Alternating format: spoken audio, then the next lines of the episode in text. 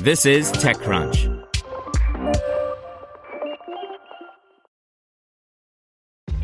This episode is brought to you by ShipStation.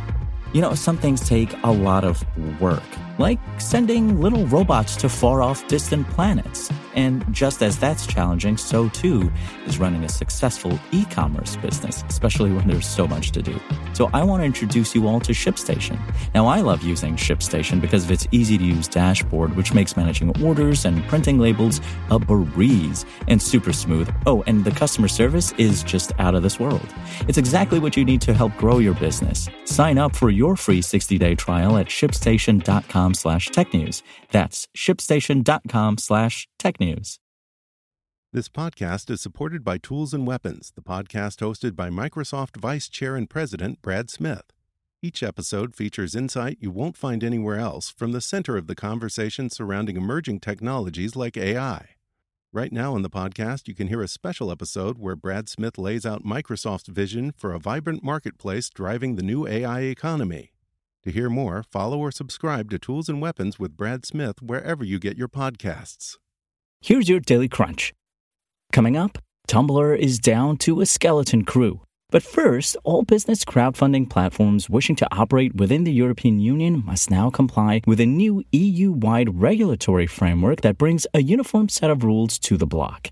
Crowdfunding platforms that had previously been green lighted to operate had until today to receive authorization under the new rules. Prior to these updated regulations, a fragmented regulatory landscape meant that companies had to go through each constituent EU country to gain approval, hamstringing any crowdfunding endeavor that was looking to operate across borders. One authorization to rule them all is the new general idea, with fewer hurdles to operate across all 27 EU states. And for investors, it means that they only have to worry about a single protection framework. Up next, Cruise, the GM self driving car subsidiary, has started laying off contingent workers after pausing all of its driverless operations and losing key commercial permits that allowed it to operate a robotaxi service in San Francisco. The company laid off people who were employed to support its driverless fleet. These included jobs cleaning, charging, and maintaining the vehicles, as well as answering customer support inquiries, according to spokesperson Tiffany Testo. The company told employees the decision was made for a few reasons, including that driverless operations had been paused or deprioritized as we focus on supervised driving for the time being, according to an internal message sent early Thursday morning and viewed by TechCrunch. And according to a leaked memo, Tumblr's long term financial woes have reached a breaking point.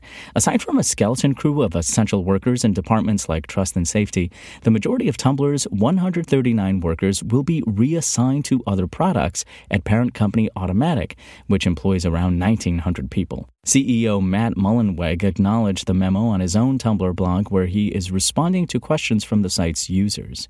Tumblr's woes aren't a surprise. The blogging platform saw a brief resurgence in popularity as disgruntled Twitter users searched for a new home in the wake of Elon Musk's acquisition. But Mullenweg revealed in July that Tumblr is losing about $30 million per year. Now let's hear what's happening in the world of startups. EduFi, a fintech startup that enables financially strapped students to secure loans for their education, has raised $6.1 million in a pre seed round led by Zayn VC with participation from Palm Drive Capital, Dean Ventures, Q Business, and angel investors. The Singapore based startup has launched an artificial intelligence powered Study Now, Pay Later lending platform and its mobile app in Pakistan. That's all for today. I'm Imran Sheikh, and for more from TechCrunch, go to TechCrunch.com. Want to learn how you can make smarter decisions with your money? Well, I've got the podcast for you. I'm Sean Pyles, and I host NerdWallet's Smart Money Podcast.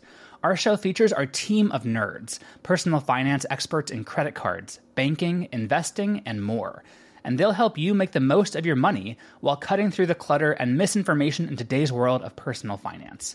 You'll get clarity on strategies to help you build your wealth, invest wisely, shop for financial products, and plan for major life events. Listen to NerdWallet's Smart Money Podcast wherever you get your podcasts.